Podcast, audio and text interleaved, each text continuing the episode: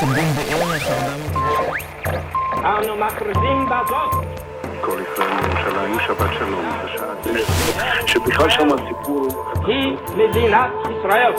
Israël in Nederland. Dit is de podcast van de ambassade van Israël, die wij wekelijks op vrijdagmiddag uploaden op ons Soundcloud-kanaal. In de podcast is er aandacht voor het grote verhaal van Israël, maar ook oog voor detail. Gesprekken met diplomaten en met gewone burgers. Joodse feesten en innovatie en toerisme. Iedere vrijdag dus Israël in Nederland.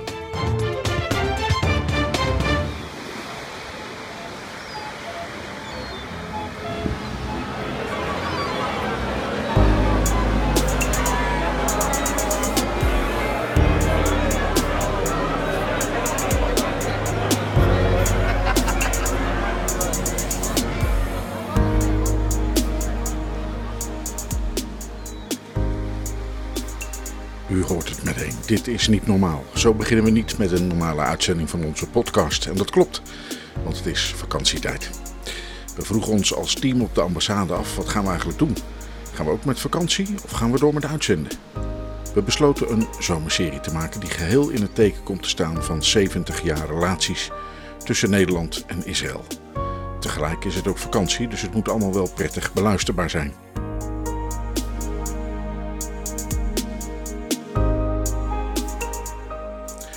Nu wil het geval dat ik enkele jaren geleden bij het oud papier een oud boek zag liggen.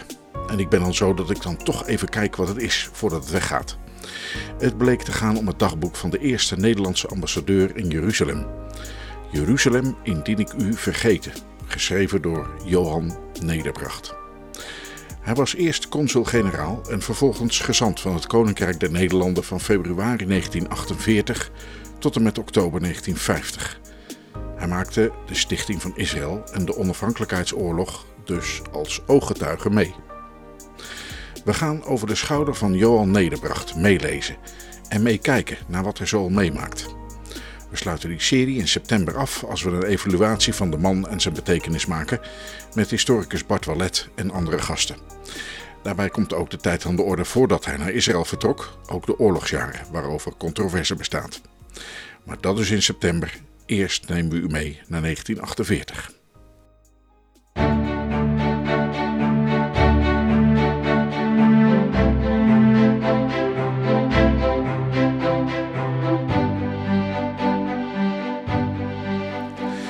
En voordat we beginnen moet ik nog even wat verduidelijken. We gaan lezen in een dagboek uit 1953. Een oud boek dus, waarbij ook de taal van toen is. Zo heeft ambassadeur Nederbracht het niet over beschietingen, maar over schieterijen. Vaak gaat het over Lake Success, en dat is dan het plaatsje in de Amerikaanse staat New York, waar in 1948 onderhandeld wordt over een oplossing van het conflict in het Brits mandaatgebied Palestina. Het gaat over truce, een bestand tussen strijdende partijen, en ceasefire, een staakt het vuren. En in de woorden van Nederbracht is een voorbereidende VN-delegatie een avant-garde der VN. En omdat hij een religieus man is, gereformeerd, zijn voor hem de Bijbelse verhalen deel van zijn dagelijkse realiteit.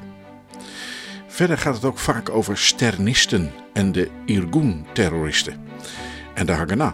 Het gaat daarbij om de drie Joodse milities die er waren voordat de staat Israël werd opgericht. De Haganah was de grootste groep en hoorde bij de raadgevende volksvergadering van het Joodse agentschap en later bij de regering van Israël. De Legie en de Irgun waren radicalere milities die ook tegen de Engelsen vochten tijdens de Tweede Wereldoorlog. Beide groepen pleegden bomaanslagen waarbij ook burgerslachtoffers vielen. Beide groepen waren ook verantwoordelijk voor de moordpartij in het Arabische dorp Der Yassin, wat de afschuw opwekte van de Joodse bevolking. Het lukte de regering de Legie, ook wel de Sterngroep of de Sternisten genoemd, naar de naam van hun leider, te ontbinden. De Irgun is daarna opgeheven en in het jonge leger van de staat opgegaan. Het is maar dat u het weet. De vorige keren volgden we Nederbracht tot aan het uitroepen van de staat Israël. Dit is deel 5. De staat Israël staat vast. De Joodse staat is uitgeroepen. De onafhankelijkheidsoorlog loopt op zijn einde. Laten we meeluisteren wat de officieel gezant van Nederland, Johan Nederbracht, zo allemaal meemaakt.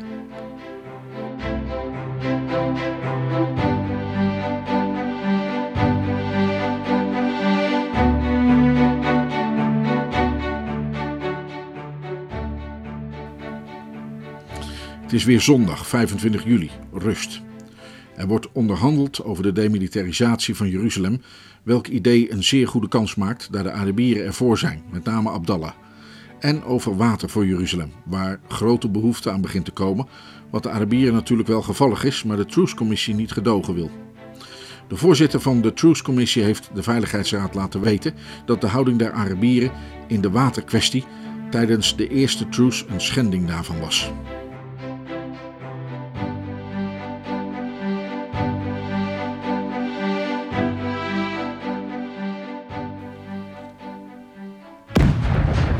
Half zes in de namiddag. Een geweldige explosie doet zich horen. Het moet vlakbij ons zijn. Wij rennen naar voren en zien grote rookwolken in de richting van de sternisten. Het blijkt dat op 250 à 300 meter bij ons vandaan één hunner munitiedepots in de lucht is gevlogen. De brand is spoedig geblust, maar er zijn doden en gewonden. S'avonds schieten de sternisten eens extra met machinegeweren. Waarom? Vermoedelijk uit bravoure, om te laten zien dat ze er niets om geven. De andere dag worden vijf slachtoffers, drie mannen en twee vrouwen. Dat wil zeggen drie jongens en twee meisjes, met militaire eer begraven. Merkwaardig is in de radio te horen hoe partijen elkaar van schending van de truce beschuldigen. Luister ik naar de Arabische radio, dan hebben de Joden drie dagen bij Haifa aangevallen. Zet ik een paar uur later de Joodse radio aan, dan hebben Arabische snipers uit die drie dorpen geschoten en hebben de Joden daaraan een einde gemaakt. Abdallah krijgt weer geld van de Engelsen. Hij heeft blijkbaar beloofd braaf te zijn. Abdallah zegt dat tegen de herfst alles in orde zal zijn, want de 300.000 Arabische refugees moeten naar huis.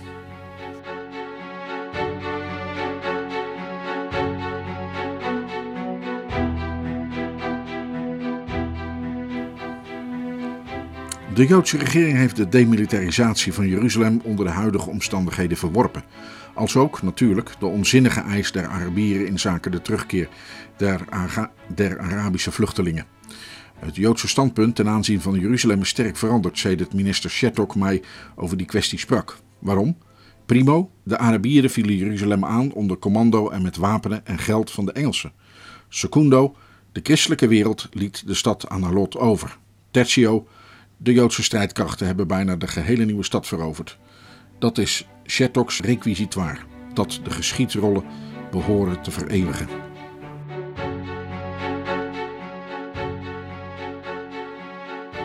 Het heette dat de weg naar Tel Aviv via Latroen vrij was. De Zwitserse consulaire waarnemer die in Tel Aviv was, is vandaag thuisgekomen, maar zijn berichten zijn zeer ongunstig. De Arabieren houden konvooien tegen die door VN-waarnemers begeleid worden. Zij mitrailleren het overige verkeer. Enderley, die dapper doorgereden is, heeft het er gelukkig heel hard afgebracht. Maar de kogels vlogen om hem heen.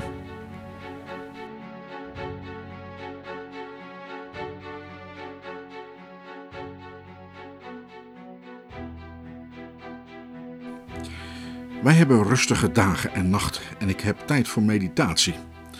En ik denk terug aan de tijd, nu al bijna een kwart eeuw geleden, toen jonkheer Ruis de Berenbroek, minister-president en van Binnenlandse Zaken, jonkheer van Karnebeek tijdens diens afwezigheid als minister van Buitenlandse Zaken verving. Het was toen dat hij mij eens bij een gesprek in zijn kabinet zei dat wij altijd in gedachten moeten houden het woord van de grote denker der middeleeuwen, dat de wereld geregeerd wordt door de wijsheid van God en de dwaasheid der mensen. Er is in het gebeurde in zaken Palestina genoeg dwaasheid der mensen om mij aan het woord van Thomas van Aquino te herinneren. Ik denk aan Sir Allen, de Britse hoge commissaris, een alleszins respectabel man, maar onder wiens verantwoordelijkheid hier te landen voor het vertrek der Engelsen de chaos geschapen is. Ik denk aan president Truman, die geheel op eigen houtje in allerijl de nieuwe staat Israël erkende, zonder zijn adviseurs erin te mengen. Ik denk aan de heer de Reinier, die heel Jeruzalem onder rode kruisvlag en onder zijn bewind wilde brengen. Ik denk aan een collega die zich met alles bemoeien wil en de hegemonie aan zijn consulaire Truce-commissie wil brengen. Ik denk aan graaf Bernadotte, die rusteloos door de wereld vliegt en zeker geen tijd heeft om te denken. Die Jeruzalem in 1917 van de Turken bevrijdt, in 1948 Arabisch wil maken. Ik denk aan een VN-officier die een konvooi van Tel Aviv naar Jeruzalem moet brengen.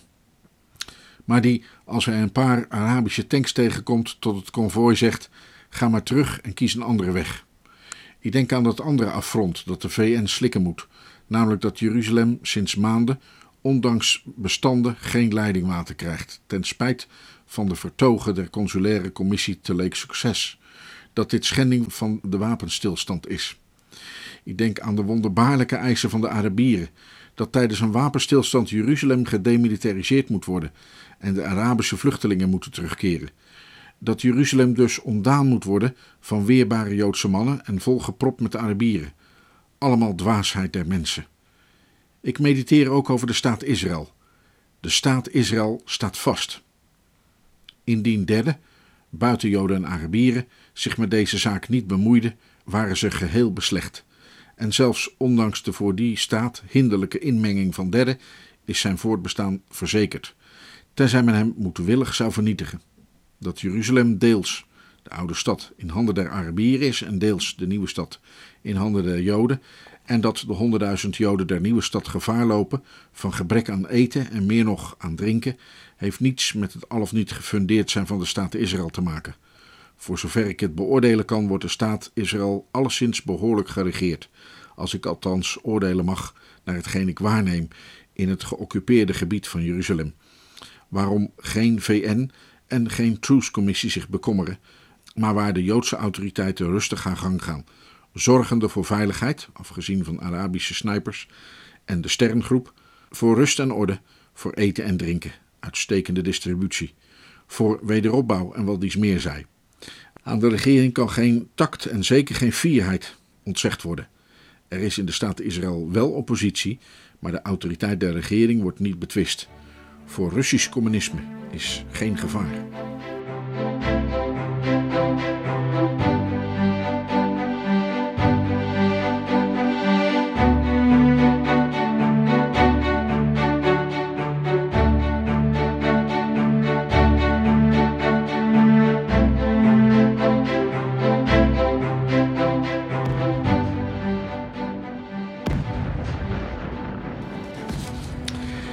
Van woensdag op donderdag hebben we een Arabisch bombardement gehad. Ik weet niet precies van waar nog waarop.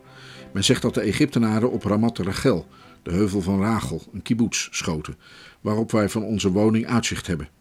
Bombardementen tijdens wapenstilstand, het is vreemd. Maar wat geven Arabieren om een truce? Bernadotte neemt die schendingen van de truce niet te zwaar op. Men verwijt hem trouwens dat hij te veel Arabische omgang heeft met bekende Arabische chauvinisten en daardoor te zeer Arabisch georiënteerd is. Waarbij komt dat hij, naar hem verwijt, onvoorzichtig in zijn woorden is.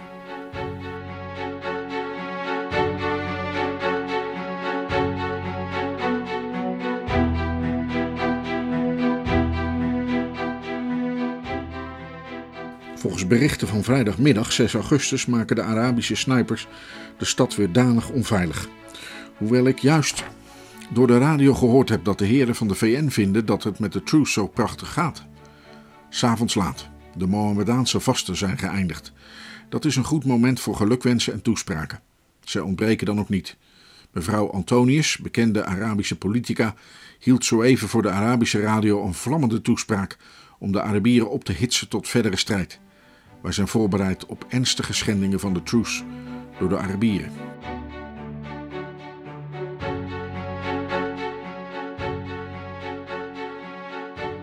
Nee, er gebeurt voor Hans niets. De nacht was rustig en de dag is niet onrustiger dan anders.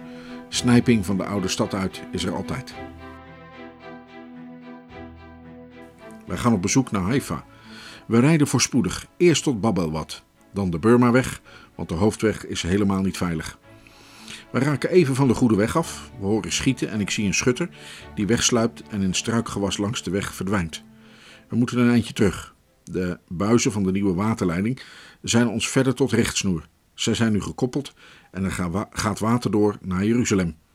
In ruim 2,5 uur zijn we in Tel Aviv en recreëren ons in Gat Rimon. Dan trekken we verder naar de Meget bij Pardes Ghana. Hier is een welvarende nederzetting, helemaal gebaseerd op privaat bezit. De oorlog verstoorde de rust niet. Ons vallen weer de mooie bomen en bloemen op. In het bijzonder de Parkinsonia, met heel fijn groen en sierlijke bloemen, geel en rood en bruin. Men noemt hem hier de sprookjesboom. van Meget trekken we door een streek waar heel wat Arabieren in vrede bij de Joden wonen, naar Haifa. Eerst bovenover, dan langs een prachtige zigzagweg door de bergen en tenslotte beneden door de vlakte langs de Karmel. Veilig en op tijd komen we in Haifa aan. We nemen onze intrek bovenop de berg in Lev HaKarmel, dat is het hart van de Karmel.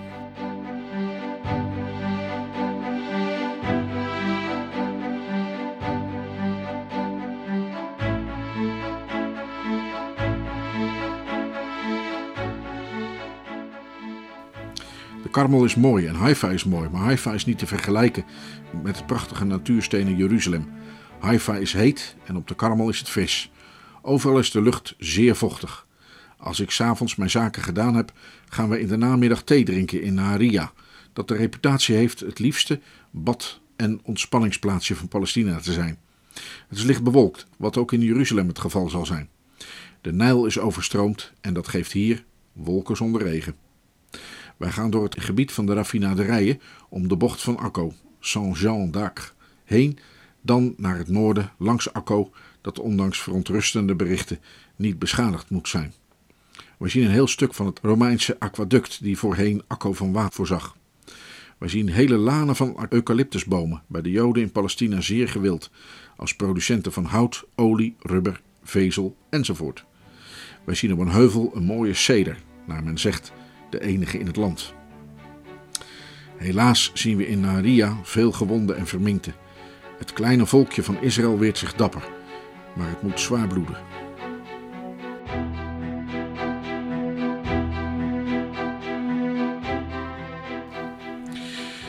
We gaan met een bijzondere vergunning naar Nazareth, de stad waar de jonge Jezus bij zijn ouders woonde en hun gehoorzaam was. De stad welke bewoners hem na zijn eerste preek van een steilte naar beneden willen, wilden werpen. Onze heenreis gaat langs Nahalal, een oude nederzetting die als een rotonde gebouwd is, en over het plattelandscentrum Afula, waar we een permit moeten halen. Nazareth, een Arabische stad, is Joods bezet gebied. De Arabieren leven er rustig. Er is geen militair vertoon, alleen wordt de stad tegen aanvallen van buiten beschermd. De stad ziet er zo net en zindelijk uit als een Nederlandse stad. De Joden trachten een normaal economisch leven op gang te brengen, maar dat is moeilijk vanwege de refugiés en vanwege het feit dat Nazareth veelzins van bedelarij leefde.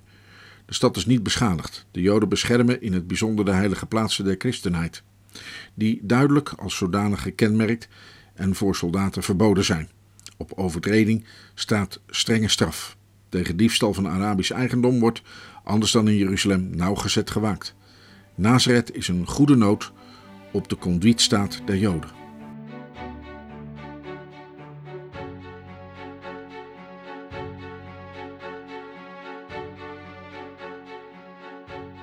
We gaan de andere dag vroeg in de morgen naar Tel Aviv, waar we na enig oponthoud in Meged tegen de middag aankomen. Onderweg horen we dat de Arabieren in de nacht het pompstation in Latroen hebben opgeblazen. Wat een schande voor de VN, die blijkbaar geen toezicht hebben gehouden. Voor de Joden is het geen nekslag, daar Jeruzalem water door de nieuwe leiding krijgt.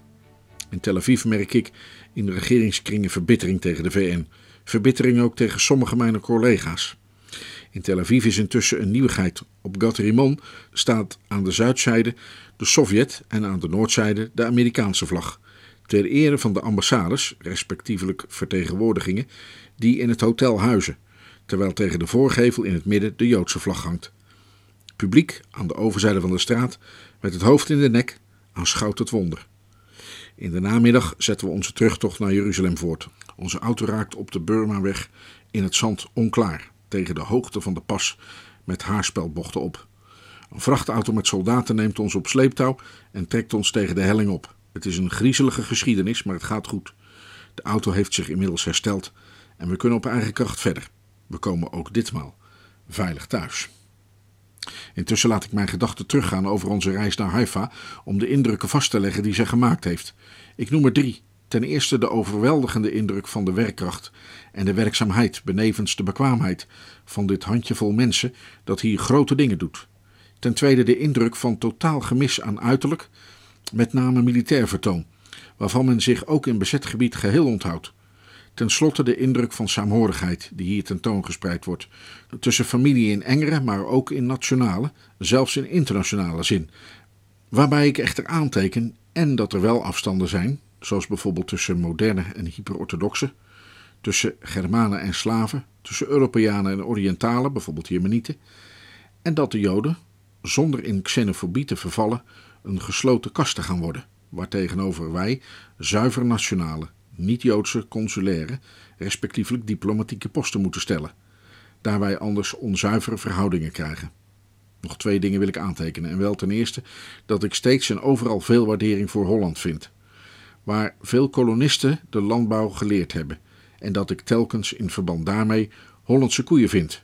En ten tweede dat men moet oppassen dat het medewerken der vrouw in bedrijfsleven en oorlog op voet van gelijkheid met de man niet van het eerbare Joodse meisje een jodenmeid maakt. Ten slotte maak ik nog even een vergelijking. Haifa is een natuurlijke stad met grote economische ontwikkelingsmogelijkheden, maar met een onaangenaam heet en vochtig klimaat. Tel Aviv is een geheel kunstmatige stad die, naar juist beslist is, een grote nieuwe haven zal krijgen en zeker, of het de hoofdstad blijft of niet, tot grote bloei zal komen. Jeruzalem met zijn heerlijk klimaat heeft alleen maar voor dat het Jeruzalem is, het eeuwige, telkens verwoeste, maar onverwoestbare Jeruzalem, waarvan gold en geld en gelden zal, het bekende indien ik u vergeten, en het even bekende Jeruzalem dat ik bemin.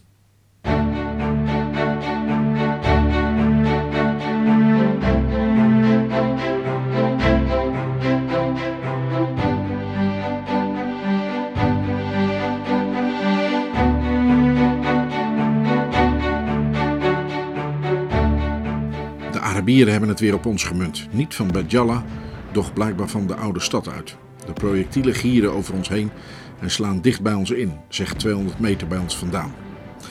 Inmiddels snuffel ik een beetje in het Daily Press Bulletin van de Sternisten, dat mij telkens gestuurd wordt. Ik lees twee dingen die ik wil vastleggen. Allereerst dat de Fighters for the Freedom of Israel Glub Pasha als British criminal ter dood hebben veroordeeld. Glub is in Engeland, volgens de Palestine Post, en zal voorzichtigheidshalve geen pakjes openen. Ten tweede dat Bernadotte, men versta mij wel, ik lees dit, een nazi en een hypocriet is, wat uiteengezet wordt in de volgende, in zekere zin lezenswaardige, maar met veel oordeel des onderscheids te lezen regels die 7 augustus jongstleden omgeroepen zijn. Bernadotte gaat een oproep tot de hele wereld richten om haar medelijden op te wekken in de erbarmelijke omstandigheid van de Arabische refugees. Wij willen er de wereld in dit verband aan herinneren dat de graaf vijf jaren geleden bekend was met het bestaan van doodskampen in Europa. Hij wist dat miljoenen Joden in gaskamers vernietigd werden. Hij droeg in die tijd het teken van het Rode Kruis, evenals nu. Desniettegenstaande werd zijn medelijden niet opgewekt. Hij richtte geen oproepen tot de wereld. Integendeel, hij bewaarde het stilzwijgen en deed anderen zwijgen. Toen de finale van Nazi-Duitsland naderde, deed hij een poging om het te redden door zijn tussenkomst bij de westerse mogendheden. Bernadotte moet herinnerd worden aan zijn zonde uit het verleden. De wereld moet eraan herinnerd worden dat hij een nazi-agent was en nu een agent is van de opvolgers der nazi's en hun makkers. Indien deze agent niet was berecht als oorlogsmisdadiger, dan zou hem op zijn minst niet toegestaan moeten worden om als een vroom weldoener te poseren. Het rode kruis op zijn mouw bedekt een zwarte swastika.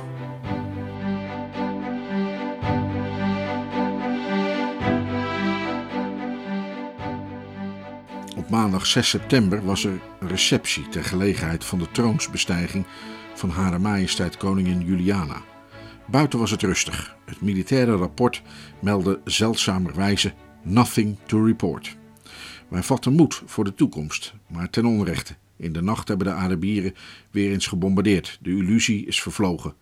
Hoewel we daarna verder een rustige nacht en dag hadden. Maar er zit van alles in de lucht. Ook geruchten over een aanval die de Arabieren zouden beramen met hulp van versterkingen die ze zouden hebben gekregen. Wij wachten af. Kogels gieren over ons hoofd, maar ze schijnen van de Joden afkomstig te zijn die in de oude stad schieten al of niet ter beantwoording van het snijpen of het shellen vandaar. Er vliegen tegenwoordig veel verdwaalde projectielen rond, waarvan we de herkomst niet weten.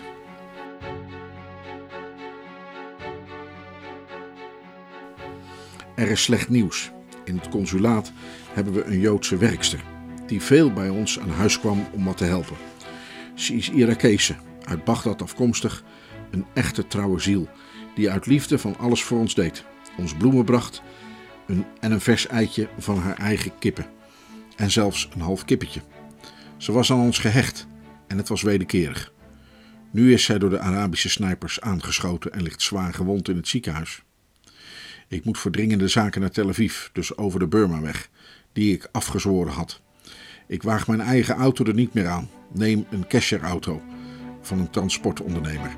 De auto is sterk, maar haalt het op een kritiek punt niet zonder dat de passagiers uitstappen. We zien de nieuwe asfaltweg aanleg.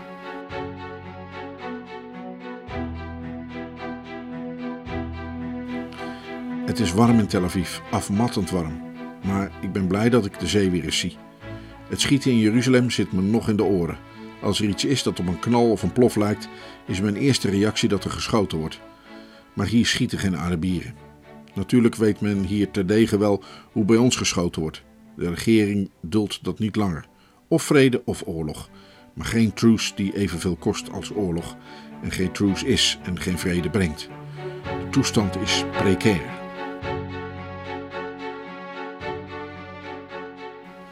Teruggekeerd in Jeruzalem zie ik in de krant dat de regering van Israël ook publiekelijk gezegd heeft wat men mij in Tel Aviv in regeringskringen zeide, namelijk dat het zo met de wapenstilstand niet langer gaat. Zich niet mogen verweren en van de VN geen enkele bescherming genieten. Voorts hoor ik dat ondertussen een zware kanonade op Jeruzalem heeft plaatsgevonden. En in de late namiddag, als ik van mijn bureau naar huis wandel, hoor ik plotseling achter me, heel even maar, machinegeweren knallen. Door de radio hoor ik s'avonds laat dat dit geweervuur bestemd was voor graaf Bernadotte, die van het gouvernementsgebouw door Katamon, op plusminus 300 meter van me verwijderd, naar de Gavia heet. Zwaar gewond is Bernadotte na twee uur, volgens een ander bericht veel eerder, overleden als slachtoffer van de sternisten. Dat was vrijdag 17 september 1948.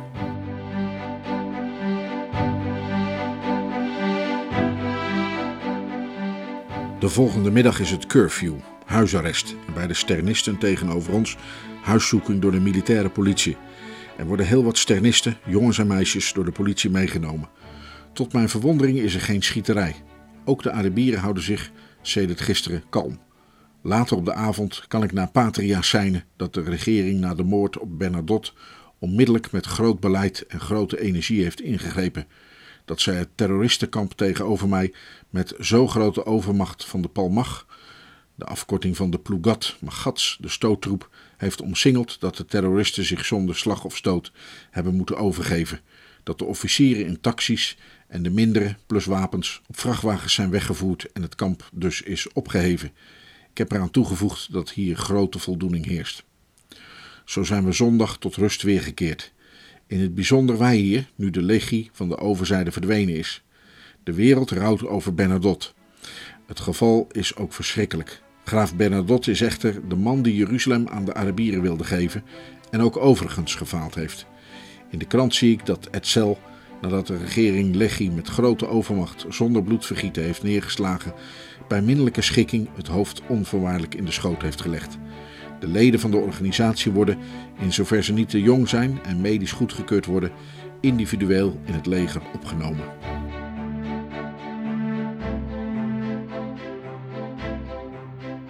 Ik lees dat Bernadotte in zijn rapport aan de VN gezegd heeft ten eerste dat Joden en Arabieren in het algemeen gelijkelijk schuldig zijn aan de bestandsschendingen en ten tweede dat in Jeruzalem de Joden wat meer schuldig zijn dan de Arabieren.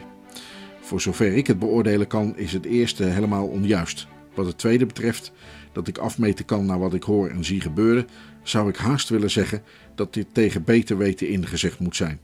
Tenzij de graaf, die wel eens werd gesignaleerd met Arabische intriganten, zo verblind door zijn Arabo- of Anglofilie dat hij de objectiviteit verloren had toen hij dit aan de wereld vertelde.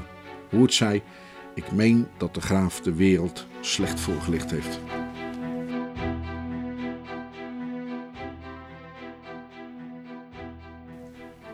In de bladen lees ik het verslag van een herdenkingsdienst gewijd aan Bernadotte.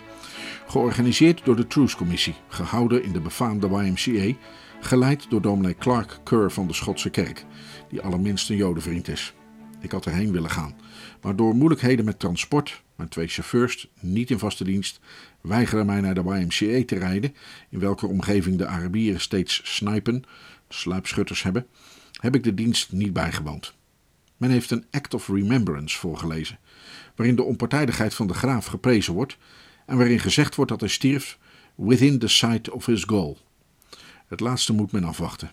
Wat het eerste betreft, de onpartijdigheid van de graaf, merk ik op dat wie zegt dat de Joden in het rayon Jeruzalem de wapenstilstand meer schenden dan de Arabieren, niet onpartijdig is. Voorts dat het een voorbeeld van partijdigheid is Jeruzalem aan de Arabieren te willen geven, welk denkbeeld de graaf zelf weer losgelaten heeft. Dan dat men voorstellende de Negev, ik meen 60% van het grondgebied, op 29 november 1947 aan de Joden toegekend, via de Arabieren aan de Engelsen te geven, te veel naar de zijde der Angelsaksers overhelt. Waarheid is dat de graaf niets heeft kunnen doen om, om de wapenstilstand te doen eerbiedigen. Zelfs nu heeft Jeruzalem nog geen water uit latroen en wordt er in en om latroen door de Arabieren schandelijk gemoord. Nog om de naam en de eer van de VN hoog te houden, nog om de partijen tot elkaar te brengen. Waarom dan de wereld zo spreekt? Ten eerste om de aanklacht te ontzenuwen, die dagelijks van Palestina en met name van Jeruzalem uit tegen haar, tegen de Angelsaksische staatslieden en tegen hun VN oprijst. En ten tweede omdat het zogenaamde testament van Bernadotte precies past in het kader van die staatslieden. Ik vrees dat de wereld slecht voorgelicht en de historie geweld aangedaan wordt.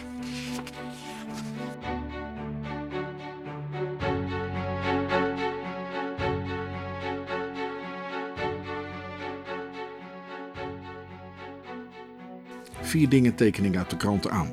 Het eerste, Dr. Chaim Weizmann, die onlangs tot eerste president van Israël is gekozen, is heden, vrijdag 1 oktober, hier te landen aangekomen en in Tel Aviv, de voorlopige hoofdstad, gehuldigd. Hij was een groot man, maar is nu oud en vooral een symbool. Voorts, de Arabische staten schijnen aanstalten te maken om Transjordanië uit hun liga te stoten. Dan Friedman Jellen, de leider der Legie, de Sternisten, is in Haifa geknipt. Ten vierde, het schijnt dat het Rode Kruis het gouvernementshuis verlaat en dat de VN zich er nestelen. Naar het devies van mijn Amerikaanse collega: In Jerusalem, the UN decides everything. In de avond vallen er bommen in onze buurt. Eén blijkbaar op de lucht lichtleiding, want we worden in het duister gezet. En onze buren, de Akana, schijnen de telefoon kapot gemaakt te hebben.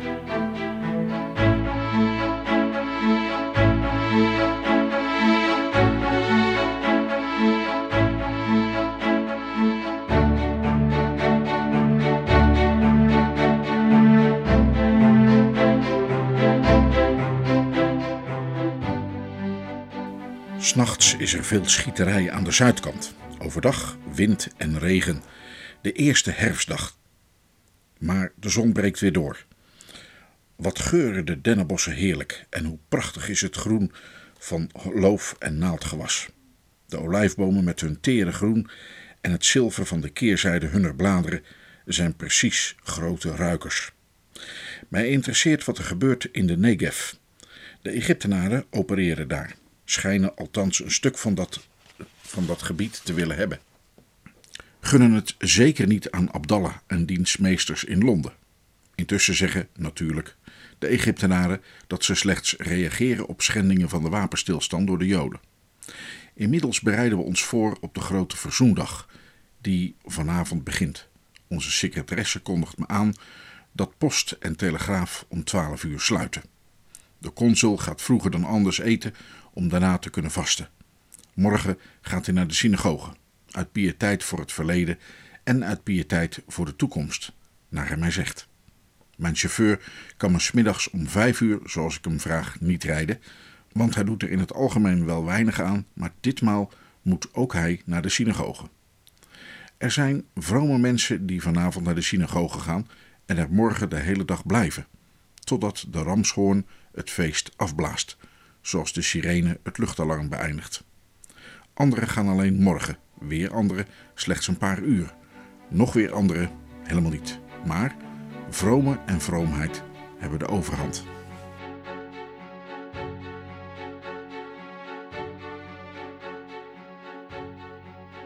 Grote Verzoendag. Ik neem mijn Bijbel en lees de instelling van deze dag. Op de tiende deze zevende maand zal de Verzoendag zijn. Een heilige samenroeping zult gij hebben, dan zult gij uw zielen verootmoedigen en zult de Heere een vuuroffer offeren. En op die dag zult gij geen werk doen, want het is de Verzoendag, om over u verzoening te doen voor het aangezicht des Heere uw Gods. Want alle ziel die op die dag niet verootmoedigd zal zijn geweest, die zal uitgeroeid worden uit hare volken. Ik ontvang juist op deze dag uit Holland het eerste deel van het grote nieuwe werk Cultuurgeschiedenis van het Christendom, die natuurlijk met het Jodendom begint. Ik sla na wat er over Joodse feesten gezegd wordt. Men wijdt uit over Pasen, Pinksteren en Loofhuttenfeest, maar verwaarloost de grote Verzoendag, al wordt hij even genoemd. Wat maakt dat vandaag een vreemde indruk, grote Verzoendag? Wij vieren hem niet mee, niet omdat we deze dingen verachten, integendeel, maar omdat in mijn huis iedere dag grote Verzoendag moet zijn. Omdat iedere dag in mijn huis gebeden wordt, dat de grote Verzoendag gaan mogen over al onze zonden. En ook vandaag wordt onder ons dak gebeden voor het heil der Joden. De stilte van vandaag is indrukwekkend. Als ik dit schrijf, heb ik uitzicht op een groot deel van het nieuwe Jeruzalem, dat daar na wind en regen van de vorige dag bijna roerloos en bijna geluidloos voor me ligt, in prachtige kleuren, overkoepeld door een belommerde lucht. Alles rust, afgezien van onrust van de oorlog die niets ontziet. Deze alomvattende rust is mij het symbool van de saamhorigheid van de mensenkinderen, die uit alle oorden van de wereld hierheen gestroomd zijn.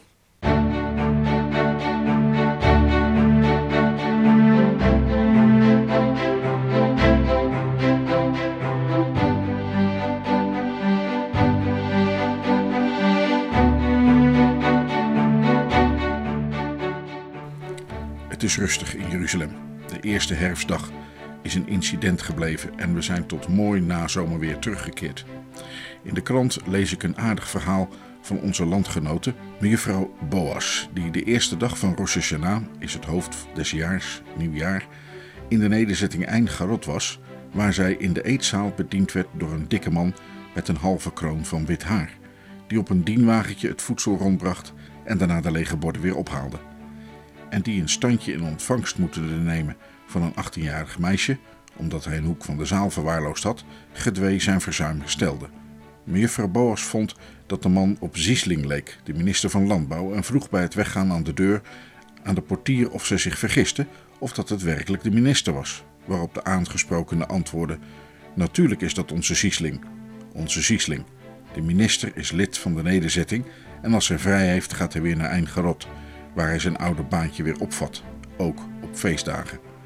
Dat is typisch Israël.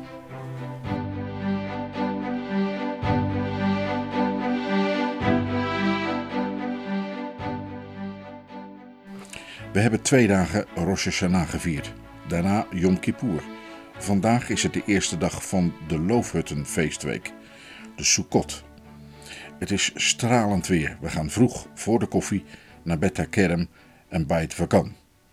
Het uitzicht op Jeruzalem, in en door een lichte najaarsgamsiem verwarmde atmosfeer, is prachtig, bijna hemels. We drinken koffie in ons tuinrestaurant in Bet HaKerem, gebruiken er ons middagmaal en drinken er onze afternoon tea in de beschuttende schaduw van welriekende naaldbomen. We leven als het ware in een grote loofhut, groter en mooier dan de hutjes die vele mensen op balkons hebben samengeflanst, en hebben er in het minst geen bezwaar tegen met de Joodse vrienden die we meegenomen hebben het historische feit te herdenken dat de Joden op hun woestijnreis in tenten gewoond hebben. Het is een verrukkelijke dag, de mooiste die we tot dusver in Palestina beleefd hebben. In de krant zie ik dat het in de Negev blijft spoken, maar dat er pogingen gedaan worden om tot een ceasefire te geraken en daarna tot een definitieve regeling. Intussen donderde het vannacht ook in Jeruzalem weer. Deze dagen heeft Turkse consulaat-generaal een bom gehad en nu ook het Griekse. De nieuwe consul-generaal en zijn vrouw waren net een dag hier toen een bom drie kamers van hun huis vernielde. De armen, ze zijn nu doodsbenauwd. Veilig is het in Jeruzalem niet. De voorzitter van de consulaire Truth Commissie heeft bij de Veiligheidsraad een protest ingediend tegen de Arabieren die nu al vier maanden lang snipen op het befaamde complex gevormd door de YMCA, King David en de Franse en Amerikaanse consulaten.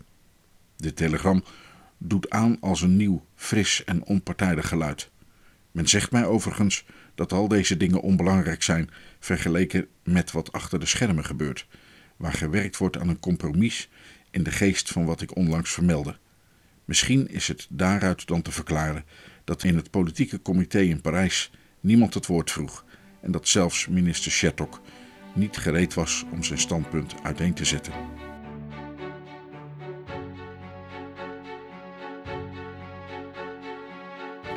Het gaat in de Negev goed voor de Joden. Daarom maakt men er in de wereld zo'n kabaal over. Intussen hebben de Joden het ceasefire van de VN kunnen opvolgen, wijl zij de toevoerwegen naar hun nederzettingen in de Negev vrij hebben kunnen maken. Aan de Burmaweg wordt enorm gewerkt om hem voor de regens geplaveid te krijgen. Alle bruikbare mannen die nog niet aan de weg werkten, worden opgepakt, ook hier in Jeruzalem. Ook aan de watervoorziening voor Jeruzalem wordt nog altijd gewerkt. Het water vloeit reeds door de meeste kraantjes. De krant brengt ons nieuws onder de titel Israel's newest ship brings new immigrant generation. Uit Holland, naar het heet uit Apeldoorn. Maar Apeldoorn is niet een verlaten dorp in Holland, eens een Joods instituut voor gebrekkige kinderen, geledigd door de bezettingsautoriteiten der naties.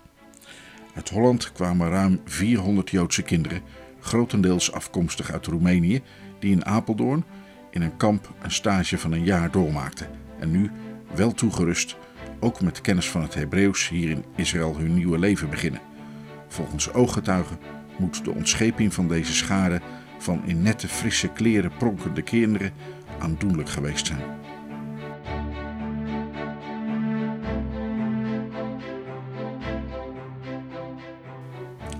De Joden hebben Beersheba genomen en daarmee de wegen naar benarde settlements vrijgemaakt. Iets wat verontrustend vind ik dat men in consulaire kring er de aandacht op gevestigd heeft hoe goed de Arabieren zijn, die toch gemakkelijk onze elektrische centrale in puin konden schieten, maar haar sparen.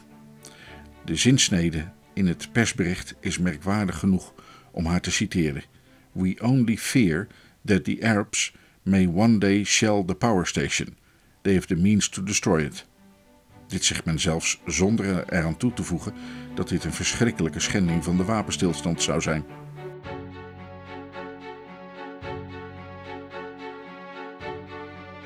Vrijdag 22 oktober begint een ceasefire in de Negev.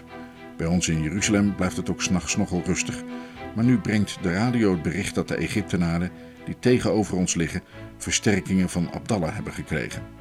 De situatie is zeer verward. In Parijs doet men in zaken Palestina niets, omdat, zodat Shertok naar het schijnt maar naar huis komt. In het zuiden van het land moet het ondanks het ceasefire nog niet rustig zijn. De Joden zijn er aan de winnende, de Egyptenaren aan de verliezende hand. De Joden schrijven ironisch dat ze de Negev voor Bevin en Abdallah veroverd hebben. In het noorden vallen de Arabieren aan en schijnen ze wel veel verliezen te lijden, maar successen te boeken te hebben. In het centrum, rondom Jeruzalem, gaat het naar het schijnt de Egyptenaren ondanks de versterkingen slecht. En het, en het heet dat ze bijvoorbeeld Bethlehem evacueren, wat voor ons een buitenkansje zou zijn. Die Arab Legion was deze dagen bij Jeruzalem nog actief, maar nu is het opvallend stil. Op een receptie ter ere van Morgenthau, de voorzitter van de United Jewish Appeal of America, was de stemming zeer hoopvol. Men gelooft blijkbaar niet aan hernieuwing in optima forma van de oorlog. De post brengt ons allerlei uit het vaderland. Ook een persoonlijke brief van een ambtelijk persoon waarin ik lees dat ik partijdig ben ten gunste van de Joden.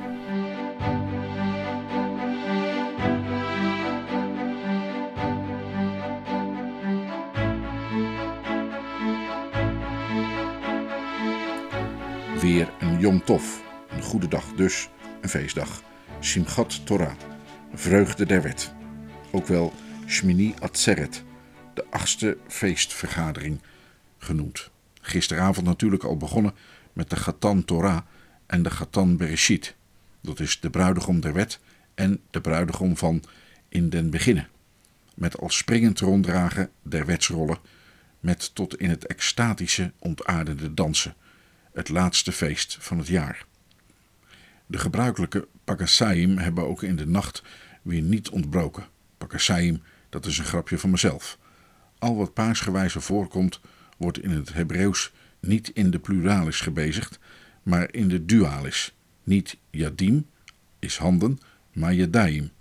Raglaim, dat zijn de benen. Osnaim, de oren. Einaim, de ogen.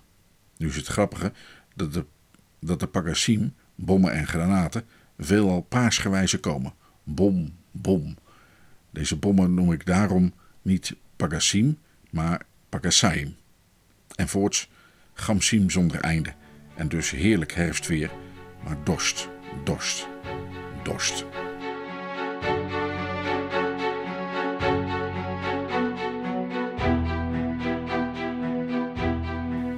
De Negev blijkt geheel in handen der Joden te zijn en de Egyptenaren vrijwel totaal verslagen. In het noorden gaat het de Joden, geloof ik, minder goed. Het is nu zaterdag, 30 oktober. De post neemt de brief mee waarin ik antwoord geef op de grief van de bekende vriend die mij mijn feilen toonde, namelijk dat ik enigszins partijdig zou zijn ten gunste der Joden. Als ik het verband der dingen goed begrijp, is de zaak eigenlijk deze dat ik mij veroorloofd heb te schrijven over het thema dat de wereld geregeerd wordt door de wijsheid Gods en de dwaasheid der mensen. Dat is voor de meesten contrabande. Ik heb dat zelf wel gevoeld en daarom het volgende in de pen gehouden, dat ik destijds nog aan mijn brief had willen toevoegen. Had willen toegeven. Toen ik naar Jeruzalem ging, herinnerde een oude vriendin mij aan het merkwaardige woord uit een bekend oud boek. En het zal te dien dagen geschieden dat ik Jeruzalem zal stellen tot een lastige steen alle volken. Alle die zich daarmede beladen, zullen gewisselijk doorsneden worden. Ziende wat hier gebeurt, denk ik aan die uitspraak en aan wat de Engelsen hier hebben gedaan en wat hun overkomen is, en aan de VN, die hier haar prestige verloren heeft, terwijl haar, terwijl haar mediator zijn leven heeft ingeboet. En aan het Rode Kruis, dat hier geheel mislukt is, terwijl zijn gedelegeerde van zijn hoog paard heeft moeten afdalen. En aan mijn collega's die hun tanden stuk bijten. Het is door de eeuwen heen wel meer gebeurd dat profetieën uit het oude boek in vervulling gingen.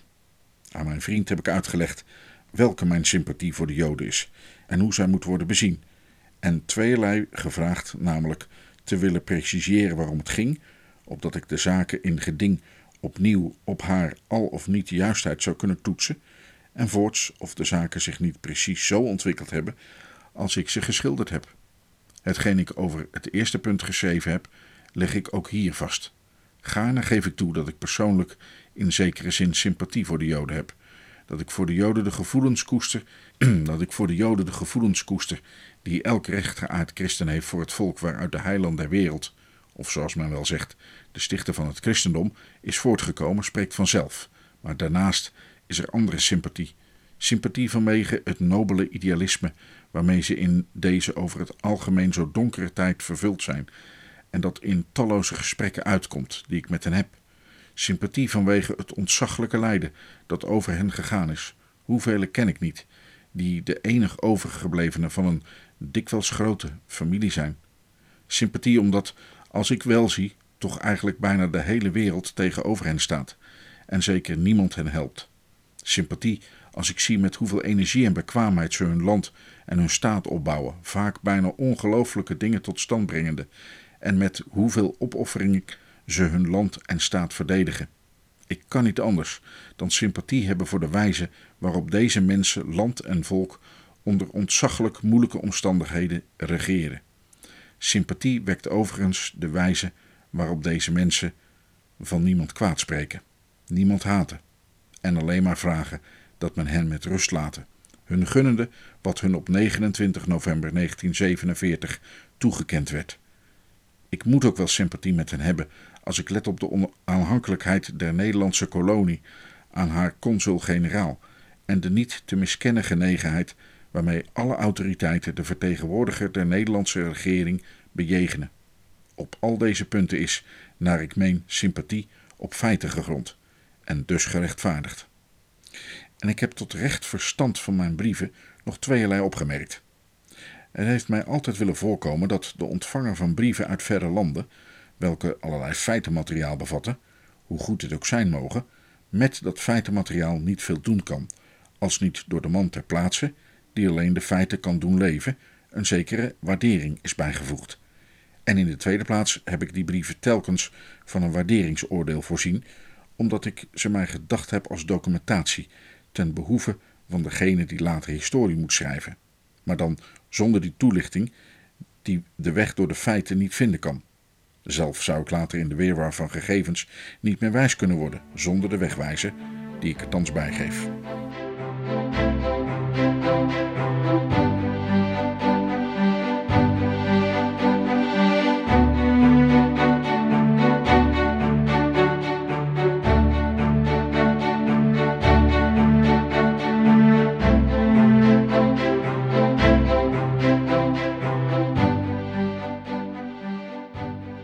Groot nieuws. Nadat de Joden de Egyptenaren in de Negev, in het zuiden dus, gevoelig geslagen en bijna uitgeschakeld hebben, moeten zij naar de jongste berichten in een tweedaagse strijd de Irakezen in het noorden ook hebben verslagen. Het is alsof we weer in een periode van wonderen zijn. Intussen is men in Londen weer in actie. Men wil sancties tegen de Joden in de Negev, als deze niet naar het pijpen, naar het pijpen van de VN willen dansen en men wil vooral geen rechtstreekse onderhandelingen tussen Joden en Arabieren. Engelands belangen mochten eens in het gedrang komen. Wat overigens de Joodse politiek betreft, valt op te merken dat daarin in zaken Jeruzalem een besliste wijziging gekomen is. Men wil in geen geval meer internationalisering van Jeruzalem, omdat de VN geheel onmachtig is om de 100.000 Joden van Nieuw-Jeruzalem te beschermen. Dus Nieuw-Jeruzalem Joods door een Joodse corridor met Tel Aviv verbonden. Terwijl ik dit schrijf, zijn de Arabieren weer bezig met de canonization of the Holy City, de heilige verklaring, zoals de humor het noemt. Met vette letters kon men nog deze dagen in de bladen lezen dat Kawakji, de Irakees, verschillende hoogte nam.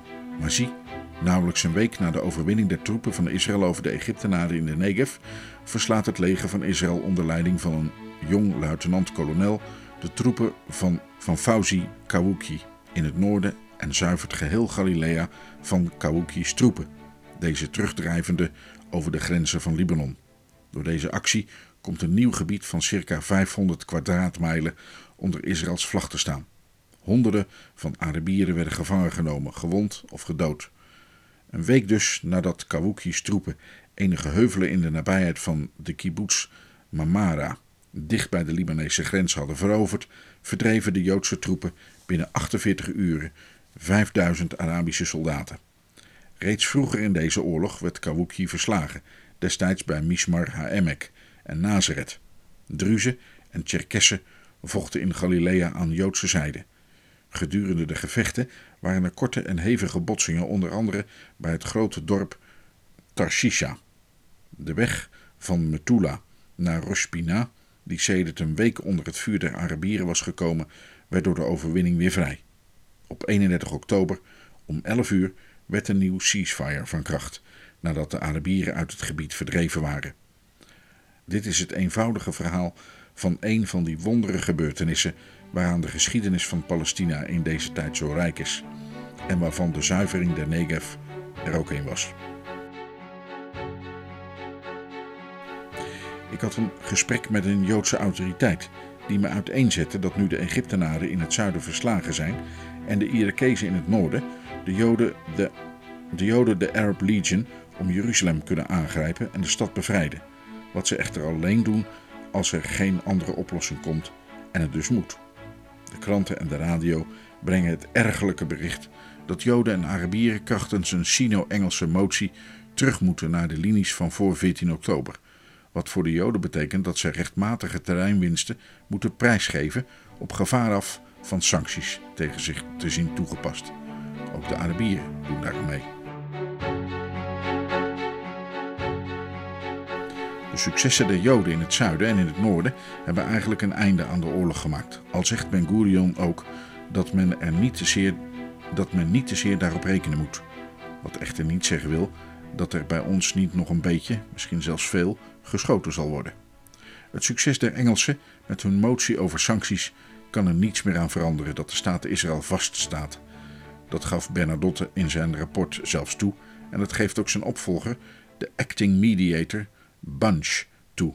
In de radio hoor ik dat brigadier Riley van de VN aan de Arabieren in Parijs duidelijk heeft gemaakt dat de Joden de situatie in Palestina geheel beheersen en dat het dus tijd voor de Arabieren wordt om met de Joden te onderhandelen. Volgens hen is de oorlog uit. Uit het ochtendblad van dinsdag pik ik interessante dingen, zoals onder andere dat Engeland grotelijks ontsteld is over de verschrikkelijke mededeling van Riley dat de oorlog uit is. Dat Truman zich in zaken de Sino-Engelse motie door een medewerker in de luren heeft laten leggen en niet meedoet aan sancties. Dat de volkstelling in Israël in alle rust en orde is verlopen en geslaagd is. Dat Engeland geen lust heeft zijn vingers te branden in de zaak van de wegens spionage berechte, maar in meerderheid blijkbaar onschuldig bevonden Engelsen. Dat de Egyptenaren Gaza geëvacueerd hebben. Dat Petah Tikva, oostelijk van Tel Aviv, door Joden gesticht 70 jaar bestaat en de verwezenlijking van zijn naam, namelijk Deur der Hoop, als stad van 22.000 inwoners mag aanschouwen.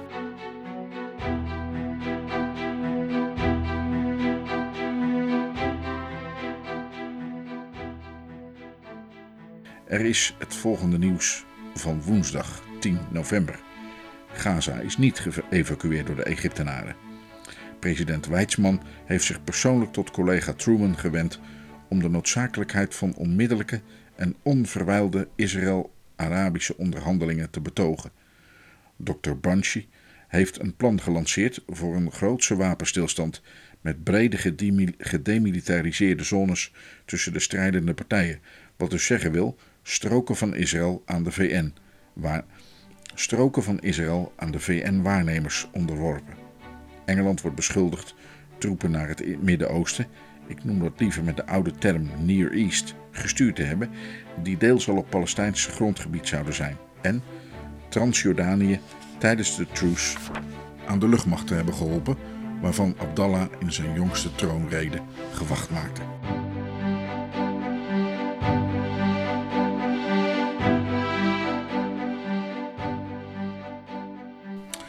Is een verwarde geschiedenis over een al of niet geslaagde uitbraak der Egyptenaren boven Gaza. En een andere, ook verward, over twee waarnemers die de Joden hebben vastgehouden. Weizmann heeft gezegd dat de Joden de Negev nooit of te nimmer zullen opgeven. Maar de Engelsen willen absoluut de Negev hebben en willen niets van directe onderhandelingen tussen Joden en Arabieren weten. Engeland desavoueert het bericht over zijn troepen in de Near East maar laat zich natuurlijk over het verhaal van Abdallah over zijn nieuwe luchtmacht niet uit.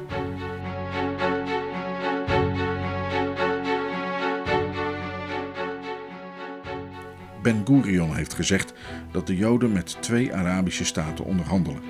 Truman schijnt zich van de Engelse politiek los te willen maken en een onderhandelingscommissie voor een definitieve vrede te zullen verlangen. De betrokken subcommissie van de Veiligheidsraad heeft Dr. Bunches plan van een neutrale zone in de Negev overgenomen. Dat betekent dat de Joden terug moeten naar vroegere linies en dat er, en dat er een zone geschapen wordt, bewoond, zoals een bladspot, door enige Bedouinen, door jakhalzen en door een paar VN-waarnemers.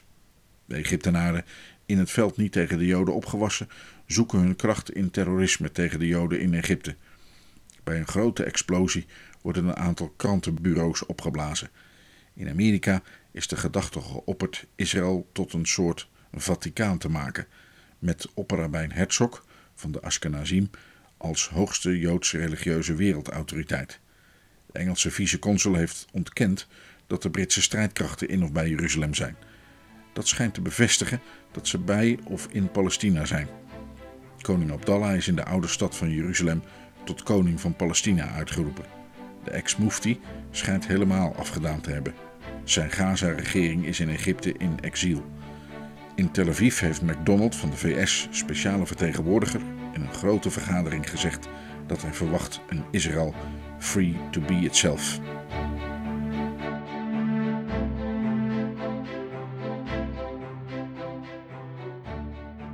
Het herfstweer met regen en wind dat we herhaaldelijk hebben, heeft weer plaatsgemaakt voor heldere lucht en zon. Ik ga nog eenmaal naar Enkerem, waar ik de Spaanse kerk met klooster zien wil, gesticht door een Spaanse koningin en in de laatste instantie staande onder de Spaanse kroon, maar onder bestuur van de Franciscanen. De custodie van de Terra Santa is Italiaans. Ook wil ik er de zusterinstelling van de Notre-Dame de Sion van Jeruzalem bezoeken. Prachtig op een bergplateau gelegen, aan de rand van een vallei waar David en Goliath gestreden zouden hebben. Bij de Franciscanen was het daarom zo interessant omdat de kerk gebouwd is over de plek waar Johannes de Doper geboren heet te zijn. Weshalve er van ouds allerlei heiligdommen zijn geweest, waarvan de archeologisch waardevolle overblijfselen nu uitgegraven worden. In de straatjes van het dorp ziet men resten van mozaïekvloeren, vermoedelijk van vroegere kerken. Ik heb hem bij de Franciscanen met de Spaanse prior en een genoeglijke Fra Alessios van Duitse herkomst en in de Notre-Dame met de Franse moederoverste van 83 jaar kunnen onderhouden. Het gedrag van mijn Joods geleide was bescheiden en waar nodig eerbiedig. De verhouding tussen Joden en religieuzen is uitstekend. Van beide zijden geeft men toe dat men met soldaten altijd moet oppassen, omdat ze wel eens van het goede pad afraken. Maar de moederoverste vond dat het niet het gewoon menselijke overschreed. Het oordeel van de Franciscanen en de moederoverste over de Joodse autoriteiten, militaire en civiele, ook politionele, was zonder voorbehoud uitstekend. De moederoverste zeide: Même prévoyant. Van schending van christelijke heiligdommen zag ik niets.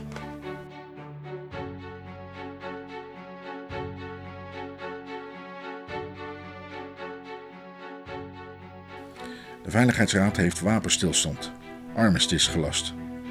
Wat dat is? De Oxford Dictionary zegt a short truce. Maar men bedoelt een stevige, desnoods lange truce, met uitsluiting van hervatting der vijandelijkheden en uitlopend op vrede. De Gaulle zegt dat de wapens in Israël beslist hebben. De stem der wapenen zal Israël alles doen verkrijgen wat het wenst, ook Jeruzalem. Ook de Times meent dat de Joden hun eigen voorwaarden kunnen dicteren. Zou de oorlog hervat worden, dan nemen de Joden geheel Palestina. Ben Gurion verwacht de vrede voor het einde des jaars. Engeland valt intussen terug op het plan Bernadotte en maakt ruzie met Banshee, die blijkbaar niet gewillig genoeg op het pijpen van Engeland danst. Verder geen nieuws. Er wordt een beetje geschoten in Jeruzalem, maar het betekent niet veel.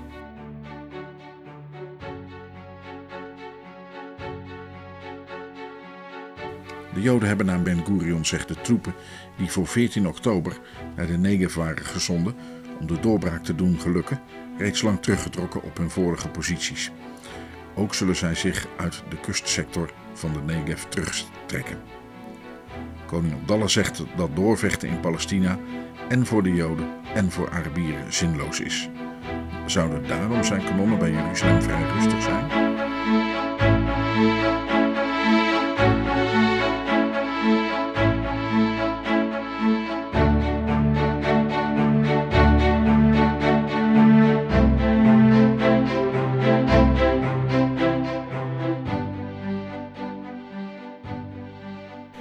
Ik schreef eens over de Arabieren.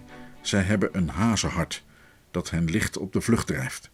Eén Jood jaagt, om zo te zeggen, 25 Arabieren op de vlucht. Dit wel ernstig gemeend, maar min of meer los heen geworpen woord is sedertdien bevestigd geworden.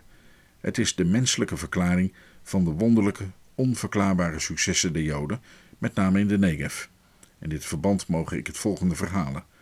Een goede kennis van mij, zeer betrouwbaar, kreeg deze dagen in de vlakte, beneden, vertoevende, bezoek van een oude bekende uit Nederland, thans in een kibbutz in de Negev wonende. Hij kwam met zijn soldatenmutsje op voor enige dagen op bezoek om in Jaffa vrouw en kinderen te bezoeken, die daar met de andere niet vechtende leden van de kibbutz in exil verbleven. In exil leven. Hij vertelde hoe een panzerwagen, waarop in het Nederlands zwarte mien stond, met een bezetting van twintig jongelui die eerst kort uit Nederland kwamen, Masdal, even ten noorden van Gaza, hebben veroverd, waarvan men schatte dat er ongeveer 2000 Arabieren ter verdediging lagen. Men heeft in de duisternis met een panzerwagen met felle lichten op in de nabijheid van Masdal gereden, handgranaten geworpen en schoten afgegeven en reeds daardoor vele honderdtallen van Arabieren op de vlucht gedreven, zodat toen men de plaats de volgende morgen werkelijk durfde te naderen, er bijna geen Arabieren meer aanwezig waren. Men denkt, dit horende, aan de val van Jericho in de oudheid.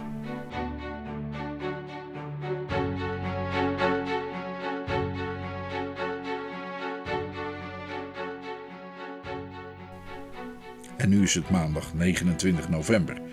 Het weer heeft zich hersteld. In Jeruzalem is het in de voormiddag vrij rustig, al slaat er soms opeens weer een bom in. Als ik om 1 uur van de kanselarij naar huis wil gaan, hoor ik nogal schieten en telefoneert mijn vrouw mij: Kom niet thuis, want hier vallen de granaten. Ik wacht totdat de muziek ophoudt en ga dan eilings naar huis. Halverwege, de hele weg is slechts 300 meter, begint de muziek weer en moet ik achter een muur dekking zoeken. Komt er weer stilte, dan ga ik, zo snel als hart en voeten me dragen kunnen, de andere helft van de weg bergop naar huis. Als ik dan goed en wel aan het maal zit, geven de Arabieren nog eenmaal concert en vallen de granaten weer niet ver van ons huis neer. Maar tussen Dayan en Abdallah El Tel hebben gisteren in tegenwoordigheid van de VN-heren en de Truce-commissie op het voormalige gouvernementshuis besprekingen plaatsgehad over de mogelijkheid om in Jeruzalem helemaal met schieten op te houden. Resultaat nog onbekend. Zullen het vanmiddag de laatste schieterijen geweest zijn?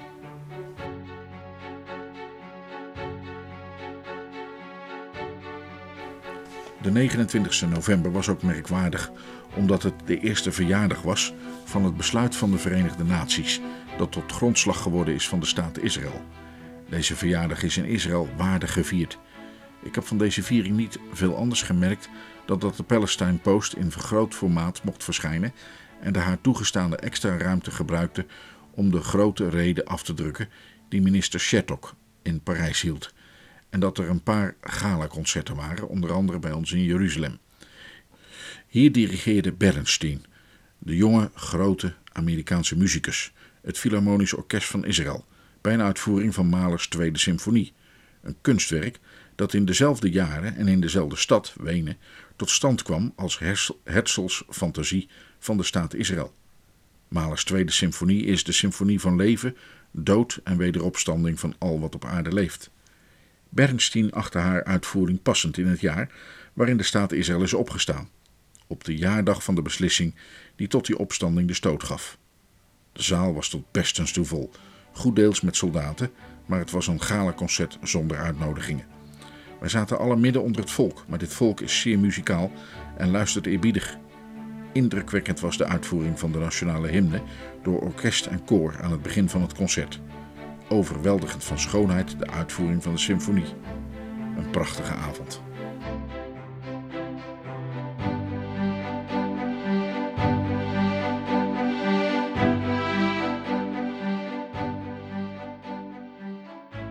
Er komen nu ongeveer 20.000 immigranten per maand aan. En men noemt getallen tot 2 miljoen die Israël wil opnemen. Wat zijn dat voor mensen? Zeker, daar zijn goede elementen bij. Men noemt mij in verband daarmee de 4 à 500 kinderen die onlangs, na daar naar ik meen een jaar te zijn geschoold uit Holland, Apeldoorn te zijn gekomen. Maar de meerderheid zijn mensen die jarenlang onder de nazi's en in displaced persons kampen, in de miserabelste omstandigheden hebben geleefd. Met, jame, met name jonge lieden die of verleerd of nooit geleerd hebben te werken en die hoogstens willen vechten.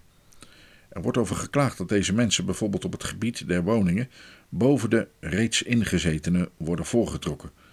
Dat ze met glacé-handschoenen worden behandeld. Misschien ook omdat ze, naar men mij vertelt, gewapend op de regeringsbureaus komen en daar hun eisen stellen. Waartoe zijn deze mensen nut? Wat kan men met hen aanvangen? Ze dreigen bij de terroristen terecht te komen, of bij de communisten, misschien bij beide.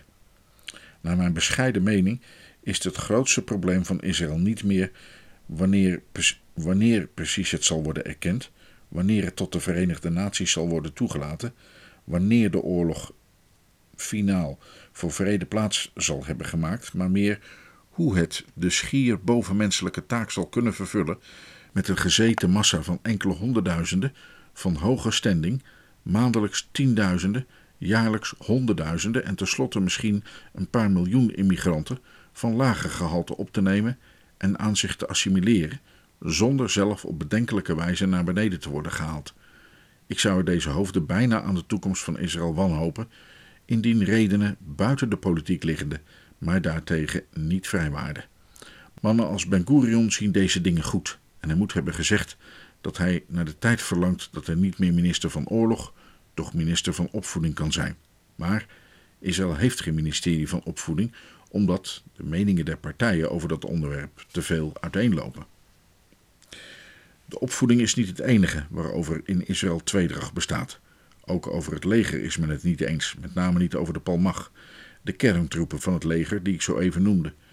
De Palmach wordt geprotegeerd door de Mapai, de rechtervleugel van de Arbeiderspartij, waarin de minister-president Ben Gurion, de minister van Financiën en van Verkeer, en Shertok, de minister van Buitenlandse Zaken, zitten, die de Palmach, als ik het goed bezie, als een bolwerk tegen al te rode invloed beschouwen. De Palmach wordt bestreden door de linkervleugel der Arbeiderspartij, de Mapam, waarvan onder andere de minister van Landbouw, de genoegelijke oude heer van Ein Garot, lid is. Ten gevolge van actie van de Mapam is het, tot is het tot opheffing van de landelijke staf van de Palmach gekomen, maar met behoud van de Palmach Aber dat alles, zo lees ik in een strooibiljet van de Mapai dat mij in Tel Aviv in handen kwam. Genügt der Mapam nicht und befriedigt sie nicht. In Versammlungen und Presse geht die, die Hetzkampagne weiter. Hieruit blijkt wel overtuigend dat ook aan het jonge Israël de felle partijstrijd niet bespaard blijft. Met belangstelling blijf ik de ontwikkeling deze dingen volgen.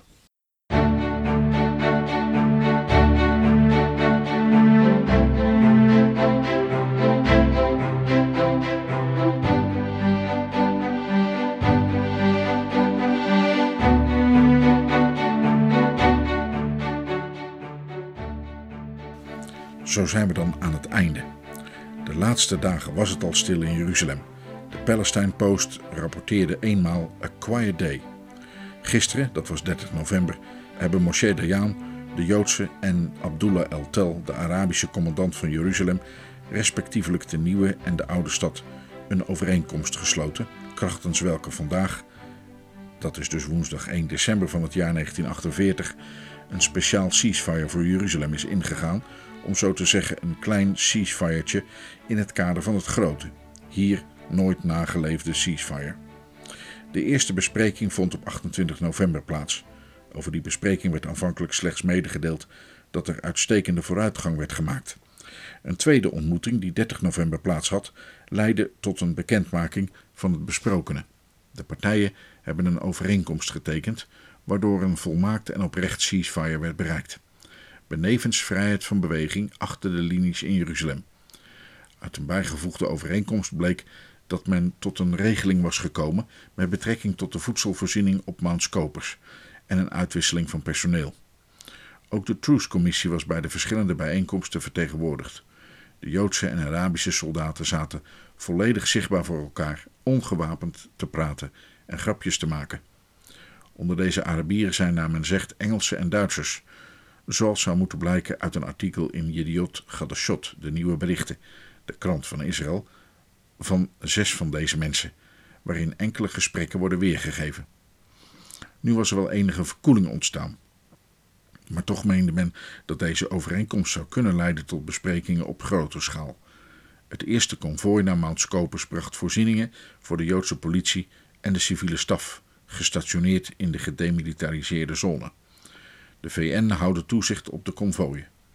Het contact tussen Joden en Arabieren duurt voort. Zelfs is er een directe telefoonverbinding aangelegd tussen de kantoren van de heren Dayan en El Tel. Het is thans, zoals ik zei, rustig in Jeruzalem, hoewel er nog enkele keren schoten gehoord worden. Dit kunnen echter, dit kunnen echter oefeningen zijn, aangezien de officiële communiqués volstrekte rust melden.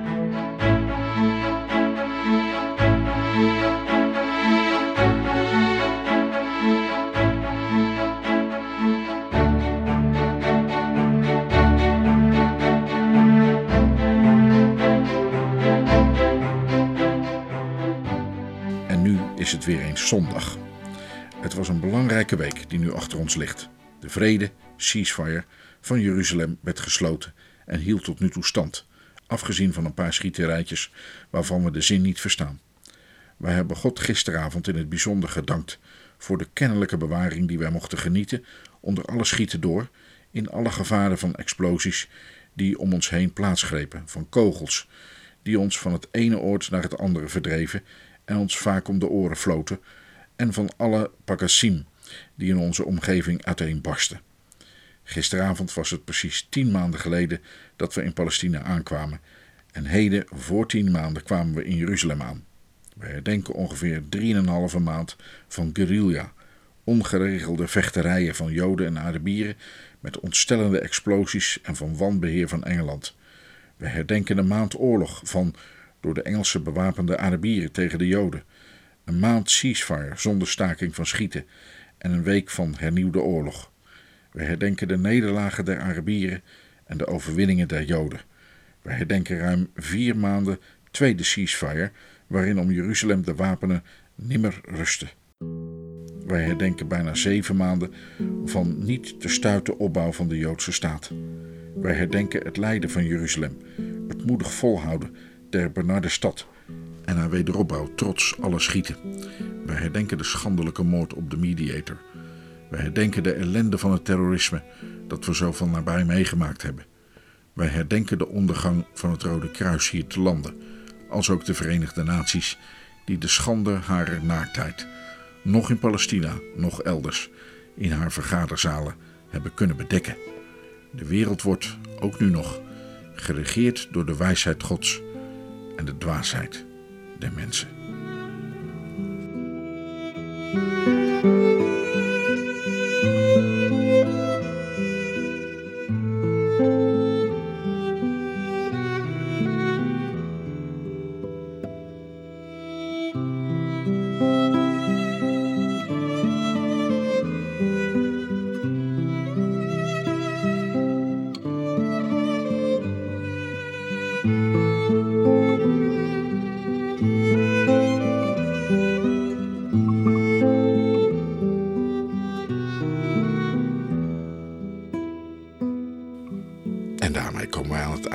Deze aflevering van Israël in Nederland, deel 5 van onze speciale zomerserie over Johan Nederbracht, de eerste officieel vertegenwoordiger van Nederland in Israël.